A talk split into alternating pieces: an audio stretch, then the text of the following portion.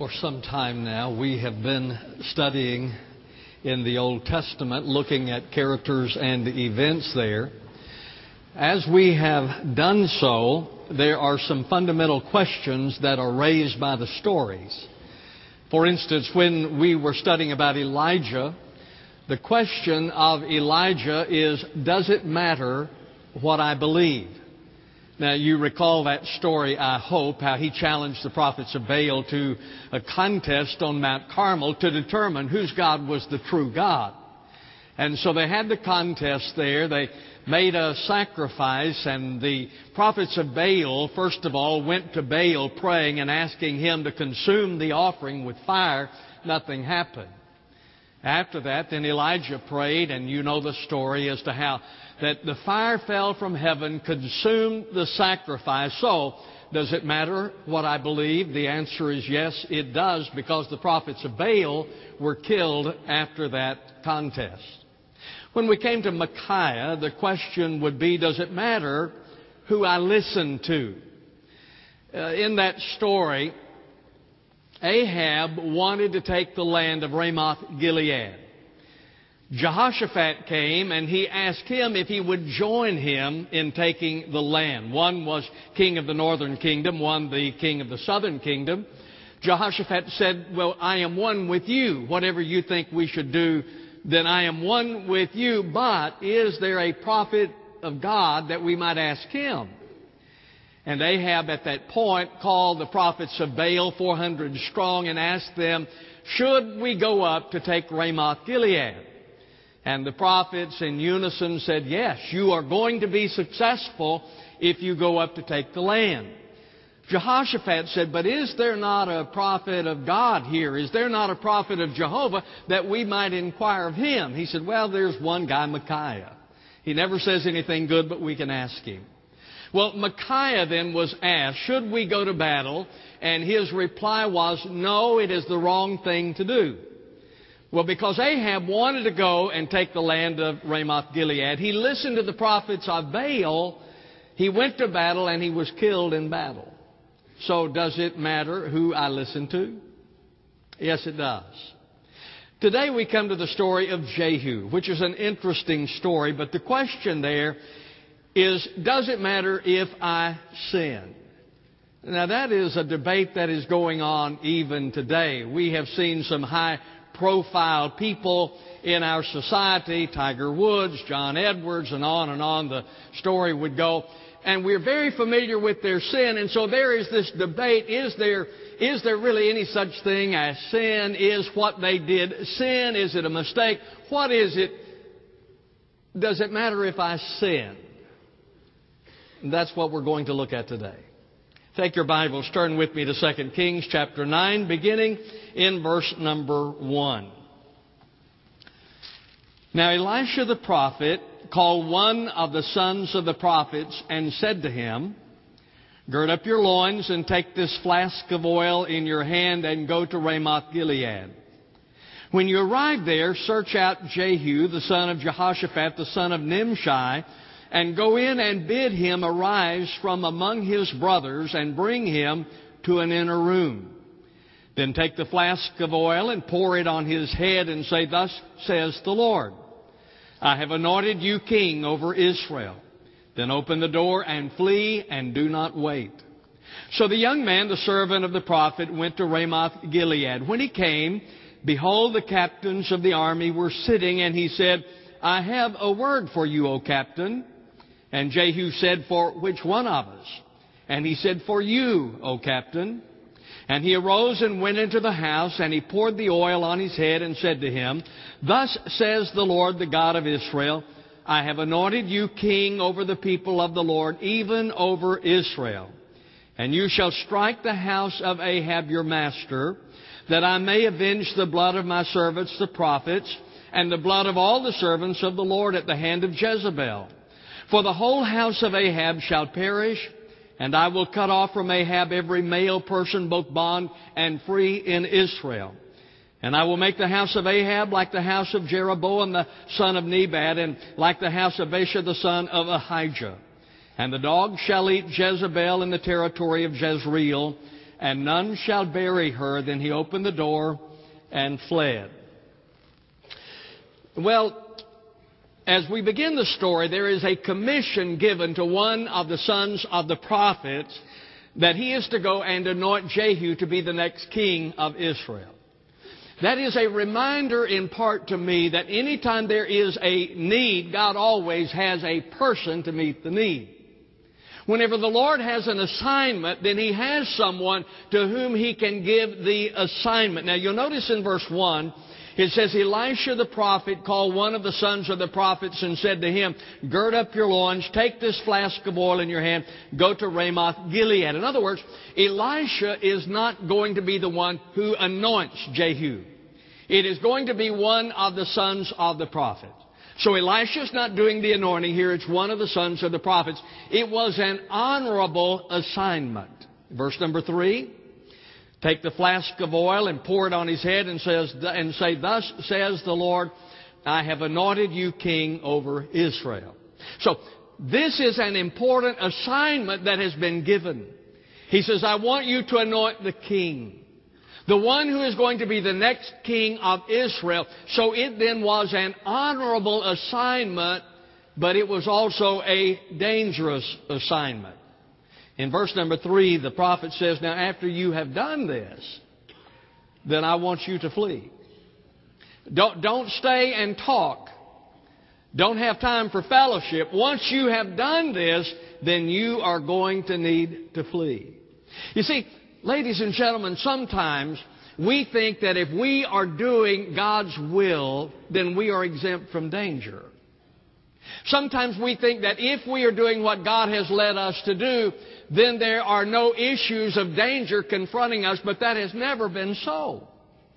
You might recall when the Lord said to Samuel, I want you to go and anoint David as the next king. You understand that Saul was still on the throne at that time.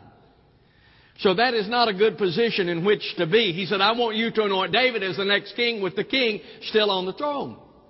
And so the Bible says in 1 Samuel 16:2, but Samuel said, "How can I go? When Saul hears of it, he will kill me." This is a dangerous assignment that has been given. And Elisha gave explicit instruction as to exactly what he wanted this young man to do. He gave him the oil in verse number one. He says, Gird up your loins, take the, this flask of oil in your hand, and go to Ramoth Gilead. You might recall that when Solomon was anointed as the king, that he, he was anointed with oil from the temple. But that oil is no longer available. However, oil that came from the hand of the prophet was equivalent to that oil, so he gave him the oil. He also gave him the words to say there in verse number three again. He says, Thus says the Lord, I have anointed you king over Israel. So that's what he was supposed to say. When you go, thus says the Lord, I have anointed you king over Israel. So he gave him the anointing oil, he gave him the words, and he gave him orders as to how it was to be done. Verse number two, it's to be private. When you arrive there, search out Jehu, the son of Jehoshaphat, the son of Nimshi, and go in and bid him arise from among his, bid him arise from among his brothers and bring him to an inner room. Now see, this was a private anointing. Why? Because it was exclusively an assignment for Jehu. God had called him. He hadn't called someone else to this task. It was done privately because it was exclusive. It was to be done expeditiously. After you've done it, then flee. After you have anointed him, then you are to leave. So the commission was given and fulfilled in verse number four.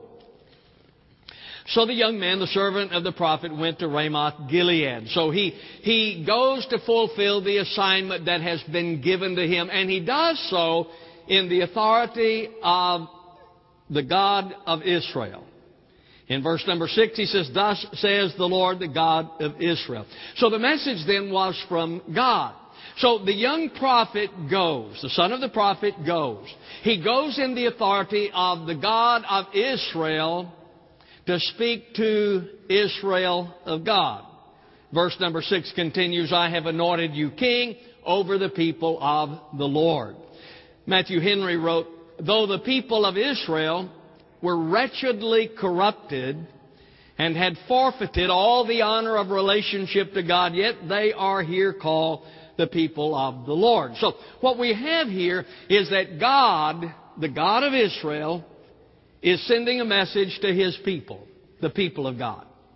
So here is the prophet given his assignment. He is given the oil. He is given the words to say. He is told how it's to be done. And so he goes in the authority of God. Now here's the instruction to Jehu, verse number 7. And you shall strike the house of Ahab your master. Now this is the, this is the instruction to the new king. You shall strike the house of Ahab your master that I may avenge the blood of my servants, the prophets, and the blood of all the ser- servants of the Lord at the hand of Jezebel. Now, what was the crime? He said, You are to strike the house of Ahab. What was the crime that was condemned? They had shed the blood of God's servants. They have shed the blood of God's servants, and therefore there is going to be judgment. Verse number 8. For the whole house of Ahab shall perish, and I will cut off from Ahab every male person, both bond and free, in Israel.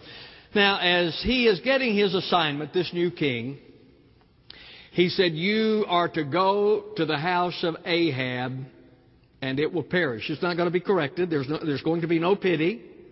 There is no mercy. He said, They are going to perish. That is why I've anointed you as the king. They will be cut off and rooted out. Now, that's what he says here. So the assignment now comes to Jehu. Well, what about the messenger? The one who brought the message, the son of the prophet. What happened? Well, he was held in contempt. Look at verse number 11. Now, Jehu came out to the servants. This is after the son of the prophet has been in to give him his anointing, his assignment, and so forth. Now, he came out, and one said to him, Is all well? Why did this mad fellow come to you? In other words, the, the, the son of the prophet had come in, taken Jehu alone. When Jehu comes back, those who were with him said, what did this nut job want with you? What was this crazy man doing here? This, this mad man. What, what, what, what was it that he wanted? What was he doing here? But folks, did you know that is the way the prophets were usually seen? In fact, the Bible says in Hosea chapter 9 verse number 7, the prophet is a fool. The inspired man is demented. That was not unusual for a prophet of God. And, and sometimes, whenever you read about some of the strange things that they did, uh, you understand why people would think that they were crazy. But you can go through the uh, the Old Testament and find some of their assignments and some of their things as they were giving visual pictures to the people. Sometimes they appeared to be mad people, but even Jesus was held in contempt by those he came to save. So we look at the son of the prophet, and he was said to be a madman, but Jesus was also held in contempt. In Mark chapter 3, verse number 21, and when his, speaking of Jesus, and when his own people heard of this, they went out to take custody of him, for they were saying, he has lost his senses. They went on to say that he is possessed by Beelzebul. So even Jesus was seen to have been someone who had lost his senses. He was out of his mind. Now, John the Baptist didn't fare any better. In Matthew chapter 11, verse number 18, Jesus said, For John came neither eating nor drinking, and they say, He has a demon. So here is John the Baptist who is proclaiming the message of God, and the people heard the message that he had delivered, and they said, He is demon possessed. He is someone who has a demon. Uh, the Apostle Paul was uh, derided as well when he witnessed to Festus. In Acts chapter 26, verse 24, and while Paul was saying this in his defense, Festus said in a loud voice, Paul, you are out of your mind. So Paul was telling Festus about Jesus and how to be a believer. He was witnessing to Festus, and as Festus listened to the message, he said, Paul, you are out of your mind. Much learning doth make thee mad. You have lost it, Paul. I know that you're a smart man, but you have lost it here. Now, that is generally the way the messenger of God has been received. So let me ask you a question. Should we expect the world to approve us and our message when we speak for God. If you are expecting that, dear friend, you are going to be sorely disappointed. Because as his messenger, they are going to think that you are mad and they are going to think that the message is nonsense. Whenever we stand before the world and say to them that God expects sexual purity, when we stand before the world and say that as a believer, as a Christian, I'm supposed to love those who do not love me. I am supposed to be kind to those who are not kind to me. And that sin does matter, then the world says, you know those people over there? It's a good thing they're in those four walls because we better not let them out. Something is wrong with those people. But that has always been the response of the world to the message of God. Now, he is going now to deliver the message to Joram.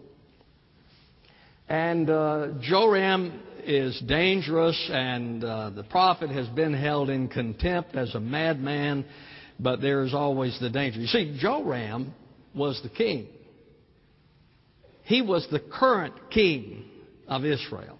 In fact, the Davis Dictionary of the Bible says on the death of his elder brother Ahaziah, he succeeded to the throne in 853 BC and reigned until 842 BC. All right, so Joram, to whom he is to go, Jehu is to go to Joram. He is the king. Not only is he the king, that means he has the army. That means he has the power. So this is a dangerous assignment that has been given not just to the prophet, but to Jehu, who is going to be the next king. Well, what happened? What happened when Jehu went to confront Joram? What was the consequence at that time? Well, he was spotted before he got there by the watchman on verse number 17. He wasn't recognized. Now, the watchman was standing on the tower in Jezreel. He saw the company of Jehu as he came. Now, he didn't recognize that it was Jehu. He saw a bunch of people coming. The watchman on the wall saw a bunch of people come. Didn't know who, they, who it was. He didn't recognize him. It was just a company of people. But then verse number 20b is a little bit amusing to me. He says, But the driving is like the driving of Jehu, the son of Nimshi, for he drives furiously. So he didn't recognize that it was Jehu who was coming, but he recognized his driving. He saw the dust coming up. He said, That he drives like a Baptist preacher. Said, I, I've it's got to be it's got to be Jehu who's coming because he drives furiously. Now I'm not exactly sure what that means with a chariot and some horses, but he was driving furiously. So he recognized his driving from a distance, though he saw him at first as a company. Now Joram goes out to meet him. Verse number 21. Then Joram said, Get ready, and they made his chariot ready, and Joram, king of Israel, and Ahaziah, king of Judah, went out, each in his chariot, and they went out to meet Jehu and found him in the property of Naboth the Jezreelite. Now here's the irony. Joram goes out to meet Jehu in the field of Naboth. Joram's father Ahab wanted the vineyard for himself, and he tried to buy it from Naboth. Naboth would not sell it. So the Bible says in 1 Kings 21 verse 4, So Ahab came into his house sullen and vexed because of the word which Naboth the Jezreelite had spoken to him.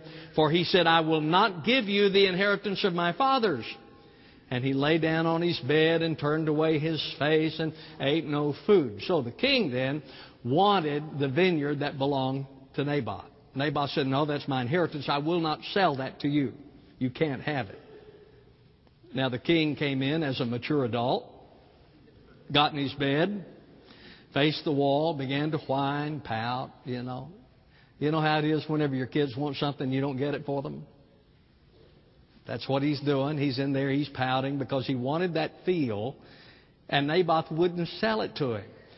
Well, his wife, Ahab's wife, was Jezebel. She said, Don't worry about it. I'll get it for you. 1 Kings 21 verse 7, and Jezebel his wife said to him, Do you now reign over Israel? Arise, eat bread, and let your heart be joyful. I will give you the vineyard of Naboth the Jezreelite. So when he came in, he's pouting in bed, facing the wall, because he wanted the vineyard. And when his wife sees it, she says, Aren't you the king? I mean, you're the man with the army. You are the king. Well, don't worry about it. I will get it for you. And she arranged for Naboth to be stoned to death. So Naboth was stoned. He was killed. So God is sending judgment. And that's what this is all about. God is sending judgment. The Joram, there's a question in verse number 22. It came about when Joram saw Jehu that he said, Is it peace, Jehu? So he goes out to see him and he says, Are you coming in peace? One of the commentators says it is very common for great sinners, even when they are upon the brink of ruin, to flatter themselves with an opinion that all is well with them and to cry peace to themselves. That's what Joram does. He comes out, he is in the field that had belonged to Naboth, and he said, Did you come in peace? Now look at the reply in verse number 22 as it continues. And he answered, What peace? So long as the harlotries of your mother Jezebel and her witchcrafts are so many. Matthew Henry wrote, The way of sin can never be the way of peace. And that's what Jehu is saying. Joram comes out, is, is it peace? There's no peace. There is judgment. So you see in verse number 24, Jehu drew his bow with his full strength and shot Joram between his arms, and the arrow went through his heart, and he sank in his chariot. There is judgment. And as a result, now there is justice. Verse number 26. Surely I have seen yesterday the blood of Naboth and the blood of his son, says the Lord. And I will repay you in this property, says the Lord. Now then take and cast him into the property according to the word of the Lord. So Naboth is now avenged. He was stoned to death because he would not sell the property, and now then God avenges him. But the judgment is not finished. There is still Jezebel, the mother of Joram. Look at verse number 30. When Jehu came to Jezreel, Jezebel heard of it, and she painted her eyes and adorned her head and looked out the window. Now, there is a confrontation with the mother of Joram. And it's interesting to me, and I'm sure there are many interpretations given to it, but she didn't go into hiding. She exposed herself in that she was looking out the window, so she didn't hide. Not only that, but I think there's a certain amount of pride. It says she painted her eyes and adorned her head. So she puts on her makeup. Joram is coming. She's putting on her makeup. She's sitting there in that. So she is watching him. She knows that he is there. She, she, she wants to look nice when he comes. I read one commentator that said, I'm not sure if she was trying to impress Jehu or prepare for her own funeral. Well, I don't know what it was either, but she looked good. I mean, she, she gets all dressed up and uh, Jehu comes. She threatens him in verse number 31. And as Jehu entered the gate, she said, is it well, Zimri, your master's murderer? You see, Zimri had been a conspirator who came to the throne through uh, conspiracy, and it didn't go well for him. So that's what she's doing. She is referring him back to Zimri. Zimri came to the throne like you are. How did it go for him? Matthew Henry wrote, Had Zimri peace? No, he had not. He came to the throne by blood and treachery, and within seven days was constrained to burn the palace over his head and himself in it. And canst thou expect to fare any better? Now, that's what she was saying to Jehu. Just as it happened to Zimri, who came to the throne through blood, so it's going to happen to you. But it didn't work out that way. Verse number 33.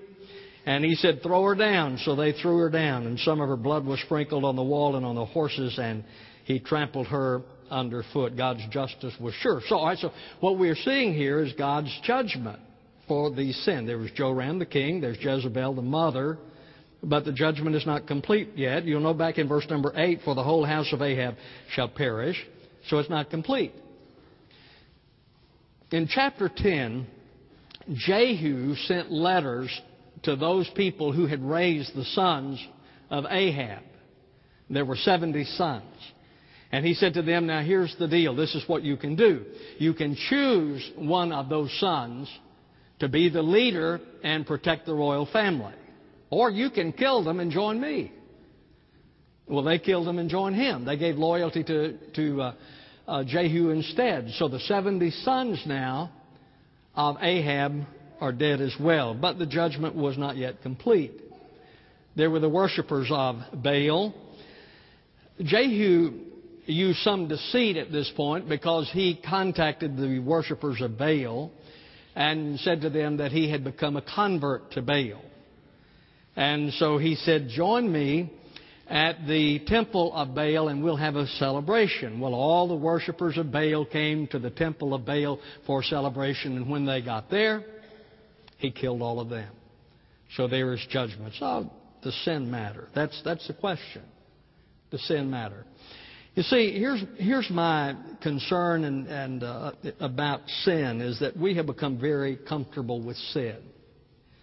We tolerate sin. We're, we're comfortable with sin. In fact, we seldom even use the word sin anymore.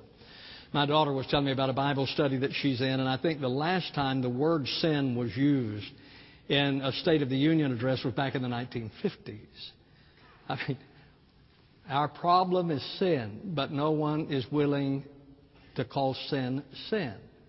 We have become comfortable with it. We, we don't murder. We, you know, we like to, but we don't. We, uh, we don't steal big things. We don't lie. and If we do, then it's just a little white lie. We don't commit adultery anymore. We have affairs. It's been interesting to me as I have heard uh, the commentators talking about the sins of of uh, some of these personalities that I had mentioned. They, were, you know, I mean, they, they refer to selfishness. They, you know, I mean, he's a jerk. All of those things, but nobody says that it is sin. God calls it sin. And it is very important to Him.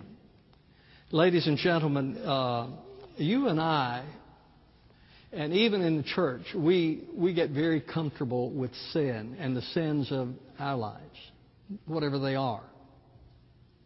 We become comfortable with our sin. Do you know how important sin is to God? Sin cost His only Son. For God so loved the world that He gave His only begotten Son. Sin is so significant to God because it required His Son to die on the cross for our sins. He gave His Son that sin's debt might be paid.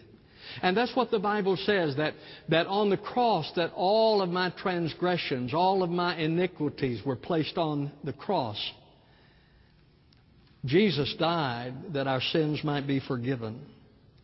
And that's what I want to I want you to look I want you to listen that that no matter what sin is in your life, it is it is serious to God. But Jesus Christ gave his life that you can be forgiven, that I can be forgiven. If we confess our sin, he is faithful and just to forgive us and cleanse us from all unrighteousness. So Jesus gave his life that we might be forgiven of our sin. In fact, in my devotional time this morning, I was reading in 1 Peter chapter 3 and verse number 18 says this. For Christ also died for sins once for all, the just for the unjust, in order that he might bring us to God. That's what Jesus did. Sin is very important. It is very consequential. It cost Jesus his life, but because Jesus gave his life, you and I can be forgiven of our sin. Have you ever been forgiven of your sin, or are you trying to live your life in your sin? You'll never find satisfaction there. I care not who you are. Let me encourage you today that you come to Jesus to let him forgive you of sin. Would you bow your heads with me, please?